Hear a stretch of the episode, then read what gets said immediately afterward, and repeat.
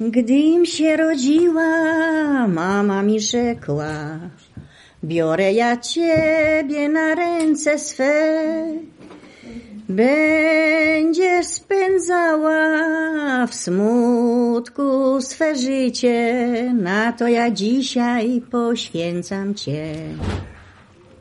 To, cośmy przeszli wspólnie z żoną, najgorszemu wrogowi, który by mnie głowę może kilkokrotnie rozbił, nie życzyłbym tego. No Miałem czterech synów i nie mam żadnego. Pierwsze umarło, małe, później umarło trzecie, później umarło szóste, a później syn. Zginął, on był szósty. Cud od Boga, żeś się po prostu nie załamała. Po tylu nieszczęściach, co ludzie naprawdę w, szpita- w szpitalach psychiatrycznych lądują. Ta matka to nigdy w życiu nie zapomni, dopóki będzie żyć. Żeby nie wiem jaka chora była, żeby co to, to wszystko widzi się tak jak było, tak jakby to było dopiero dziś. I że jeszcze możesz zaśpiewać. No o to chodzi, o to chodzi. No ale co Pamiętasz, jak zrobić? mówiłaś, jak Henio umarł, to już nie powiedziałaś, że już chyba w życiu nie zaśpiewasz. Umarł Henio, umarł Jurek. Ja rok w szpitalu leżałam. Było tak, że w jednym momencie cztery osoby leżały w szpitalach, a mama tylko tak krążyła. Już ile lat, ja już ze trzy lat naprawdę nie śpiewam. Nie śpiewam. Ja może bym i nie śpiewała, ale to już taki charakter jest. Bo to mnie pociąga. Dla mnie jest wszystkim śpiew. Wino i śpiew, co tak szumi, weseli i nęci. I mnie tak samo. To są przeważnie piosenki ludowe. Mają ponad 50 lat. To piosenki mojej matki. Tu ich jest 60. Nawet zaczęłam w zeszycie pisać i później przestałam i pisałam. Ja miałam całe życie jeden płacz. Kilkanaście razy została aresztowana. Bo zawsze się mówi, że jak wróci niewiasta do domu, czyli żona, mąż się zjawi. Bo chcieli mnie ująć. Wstąpiłem do partyzancji. Walczyłem z Niemcami. Rozbrojiliśmy żandarmerię w Szczecowie i tak wokół. Gdzie co tylko było, to tak się, gdzie byli jakie rozkazy, to się to wykonywało. Ono miało dziecko 9 miesięcy czy coś. Rok. I przyjechali ubowcy, wyrwali z ręki żonie i to dziecko rzucili, tak może z 5 metrów. I ono dostało takich drgawek. Zawieźliśmy do Lublina, do szpitala, do obcych ludzi, do obcego powietrza. I to wszystko poszło do środka i to udusiło to dziecko. Kołyska była wyniesiona na strych. Pod kołyską były bieguny, podłożone pod te bieguny. Żona się w życiu nie mogła kołysać. Jak zaczęło coś kołysać, to kołysko, ani kota nie było nic. Skoczyło coś i poszło. Ja na drugi dzień do męża mówię, on spał w jednym pokoju, ja w drugim. Słyszałeś, jak z kołyski coś skoczyło? No mówi, słyszałem. A jak się kołysała? No też. I tak. A później ten się syn urodził. Miał 8 miesięcy, jak mnie zabrały od piersi. Przyszłam z pola, brudna taka, i, bo pełłam i tak mnie zabrali. I zimno mi było, bo wieźli nas w nocy w drabiniastych wozach.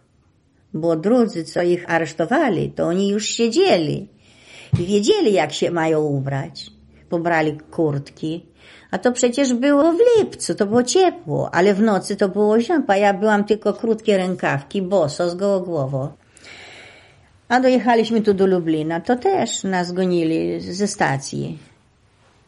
W nocy budzili i patrzyły, która kobieta młodsza, to na górę ją tam taszczyły do tych resorciaków. Ale już jak tylko czuliśmy, że drzwi się otwierają, już tam każe otworzyć strażnikowi, to każda się chowała z głową. A spaliśmy normalnie na podłodze, bez niczego, bez koca. Ja byłam tylko w jednej takiej bluzeczce i spódniczce na bosaka, z gołą głową. Tak było zimno, a do ubikacji wychodziło się tylko raz na dzień. Wtedy, kiedy się już nie chciało, a jak się chciało, to nie wypuścili. Przesłuchanie to było różne. Pytali mnie na pierwszym zeznaniu męża, że ja mówię, ja nie wiem, gdzie jest mąż. Gdzieś wyjechał na zachód. No jak to, nie wie pani? No mówię, nie wiem, bo myśmy się rozeszli. A dlaczego? No bo mówię, ja mam dziecko z innym. To pani mało jednego? Ja mówię, tak, mało. I nawet taka jest piosenka, że nasza Zosia smutna, nie chce się jej gwarzyć, bo już sobie myśli, że ją będą parzyć. Ojda, ojda, dana, celo ukochana, nie masz to jak szóstka, nie. Przyjdzie pan Karpiński, złoży nam laury, aż się będą trzęsły resorciarskie mury. Ojda, ojda, dana, celo ukochana, nie masz to jak szóstka, nie. Ja byłam młoda i jeszcze jedna była młoda. Myśmy mieli po 20 lat. Ona była czarna, ja byłam blondynka. A były dwie takie panie. Jedna była z Warszawy, druga z Lublina. I obie się przemawiały, bo jedna mówi, że ja ładniejsza, ta mówi, że tamta ładniejsza. I obie się nie rozmawiali, się pokłócili o to. No tak jak piosenka jest. A Mazurek Zofia z czwórki chodzi jak królewna tu, ma zboru to do czynienia i dokucza każdemu, i dokucza każdemu. Dla naszego resortu w Lublinie nie ma przeszkód i nie ma złych dróg. Nie ma dróg, już to widać po śledczych ich minie. Będą baty i zachowaj nas Bóg. Było nas dwanaście i u każdej była jedna zwrotka. Ja bez przerwy tylko płakałam. Wreszcie wezwali mi lekarza. No, oczy miałam strasznie czerwone. On mnie bada. Oj, mówi, pani oczy to chcą wolności. Kazał się mnie wykręcić tyłem, na plecach mi receptę napisał, no i tam wysłali jakiegoś żołnierza i przyniósł mi te leki. Ja miałam matkę. Matka bawiła mi dziecko, to właśnie co zostało. I matka przychodziła i jak przyszła, a akurat w ten czas miały przyjechać, to na takie, no zobaczyć jak się, jak ci więźni mają, czy mają dobrze, czy mają źle. Komisja taka, tak. Tak, zagraniczne kontrole. Wzięli nas na górę, na pierwsze piętro. Ja patrzę w okno, matka moja idzie z dzieckiem.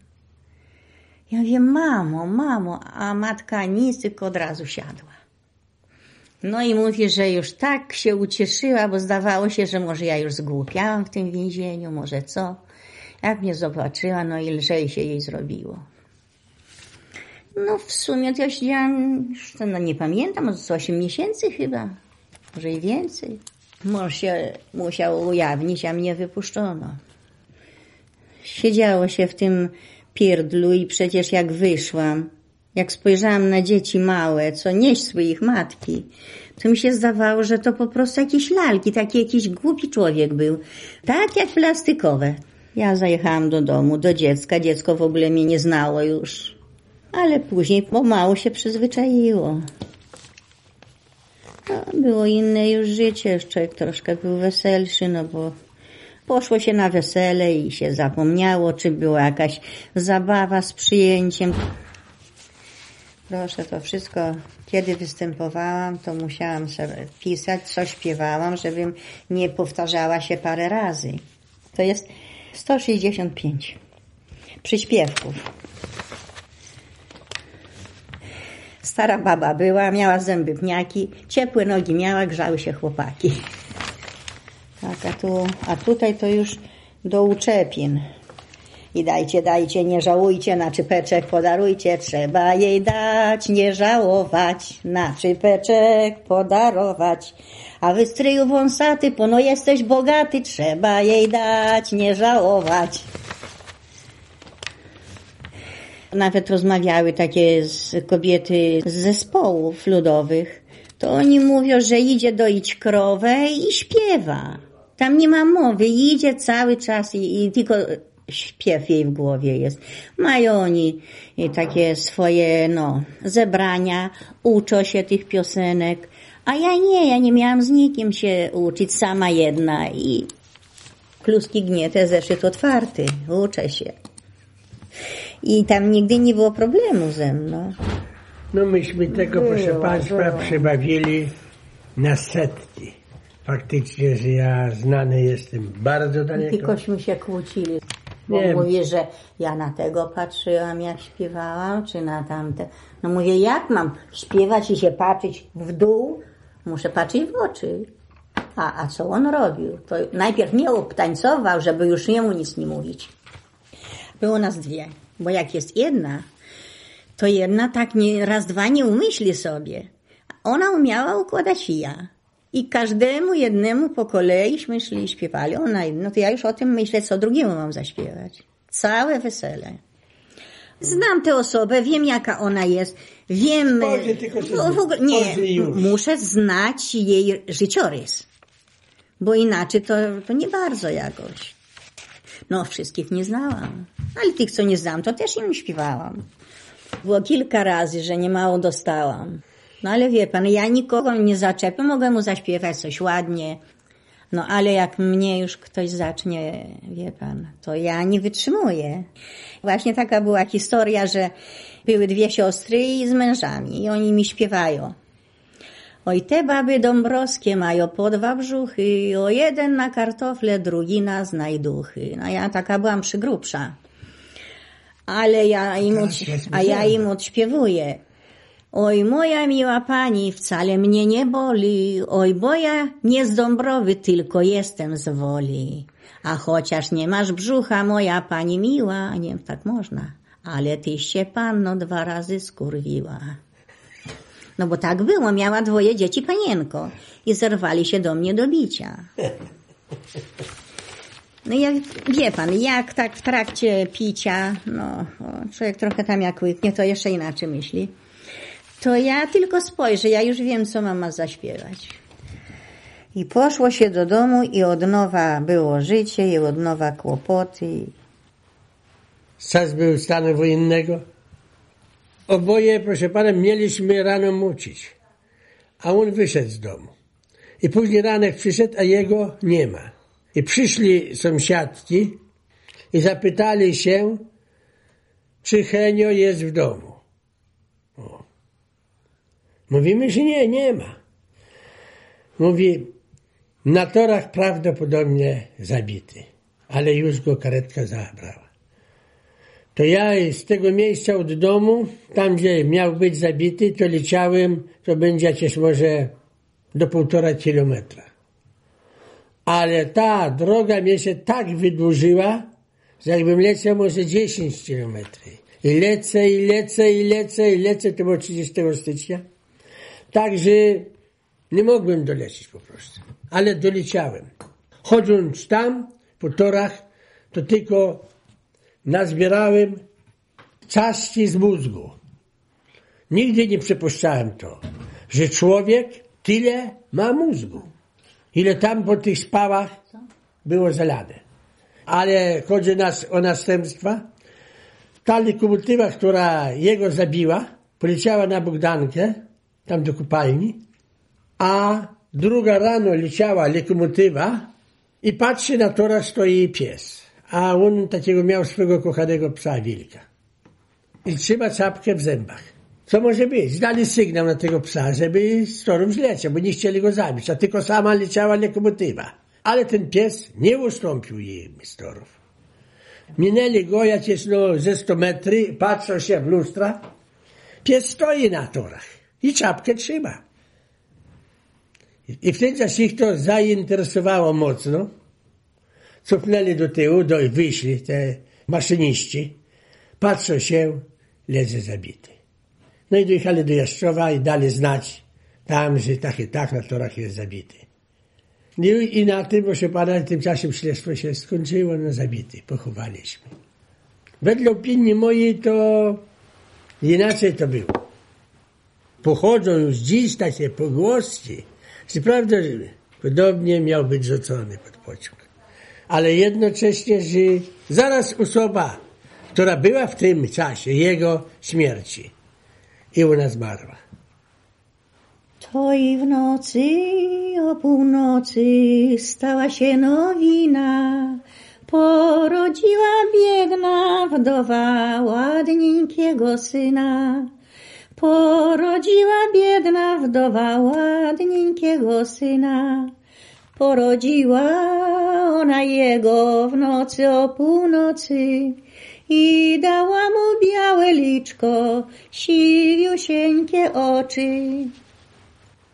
A ten był drugi, co teraz umarł. To dopiero półtora roku, jak umarł. Miał 53 lat. Dostał cukrzycy. On się załamał. Leżał w szpitalu. Nawet kupiłam mu tę taką maszynkę, co się krew bada. On tego też nie używał, leków nie brał. Jadł tłusto, pił. Wysech tak, że ważył 30 parę kilo. Także w ogóle nie otwieraliśmy na cmentarzu. Nie wiedziała córka, jak powiedzieć nam. No wreszcie powiedziała, no ja nie wiem, co ja robiłam, w każdym razie krzyczałam, przewracałam się, no nie wiem, nie pamiętam dokładnie, jak to było. Ja nigdy nie myślałam, że on umrze, bo mówię już, o ta córka, ona miała dwie operacje, ona też ważyła 30 parę kilo. Ale ona się nie dawała. Jej przecież i chemię dawali i wszystko. I chemia ją zniszczyła, bo jej nie trzeba było chemii. No to nie był to nowotwór. A później to nie chciałam z nikim rozmawiać. Nawet sąsiadka jak szła, to ja uciekałam, żeby choć się z nią nie spotkać, żeby nie rozmawiać. Pójdę na dwór. Oj, źle. Przychodzę tu, źle. Kładę się, źle. Rano nie chcę wstawać mi się, nie chce mi się gotować, nie chce mi się sprzątać. Dla mnie i po tamtym synu, i po tamtych dzieciach, to w ogóle ja, ja byłam na nic. Ja nie chciałam z nikim mówić, bo mi się zdaje, że nie chcę i nie chcę żyć i nie chcę nic. Wszystko pomału przechodzi. To tak jak to mówią, że czas goi rany. I to tak się stało. Wszystko by było dobre. Człowiek by inaczej żył, inaczej by myślał. Może inaczej by wyglądał, ja wiem, bo tu nawet słyszałam w telewizji, jak tam się kłóciły takie i on mówi, że ona gruba jest. Serial to, a ona mówi, bo ona się denerwuje. Denerwuje się, jak się denerwuje, to dużo je. Tak samo i ja, jak się denerwuję, to jem. I przez to człowiek tyje. To i piosenek mam, widzi pan. Różności to już są stare, że już się nie dają odczytać. W byłam kilka razy. Tak mnie ciągnęło zawsze, to ja taki był, siedział, siedział, pojadę tam, trochę mi pomoże. No faktycznie, że mi pomagało, pomagało mi. I oczywiście się rozerwie trochę. Że pan poczytał listy, co mi przysyłały koleżanki, to naprawdę mam taki list jeden, która umiała ładnie pisać. To jest torebka taka, co w niej tylko moje sekrety są.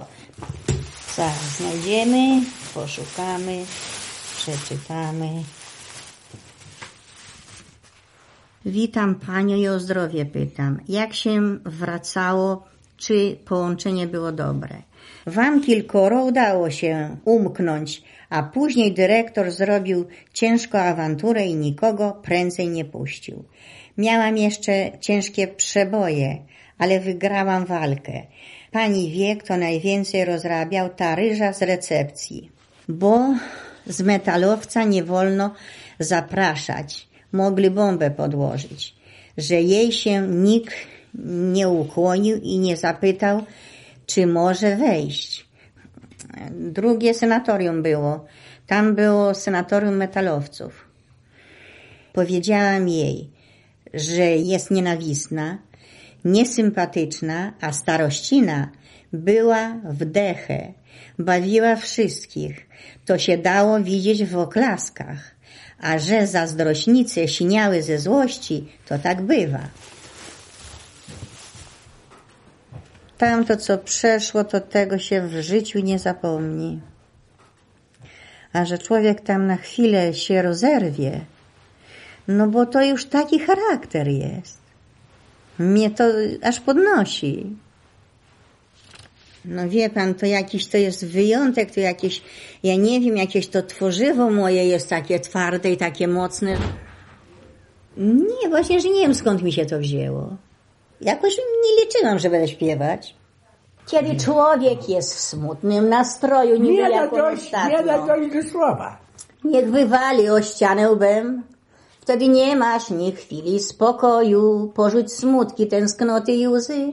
Żyć przez troski, humor boski, a więc życie pobawów ma sto. Niech się kręci bez pamięci, niech wokoło szkło dzwoni o szkło. Niech się kręci bez pamięci cały świat, aby tyle sztuk znał. Buziaczek raz i koniaczek raz, to samo na nowo nas pas.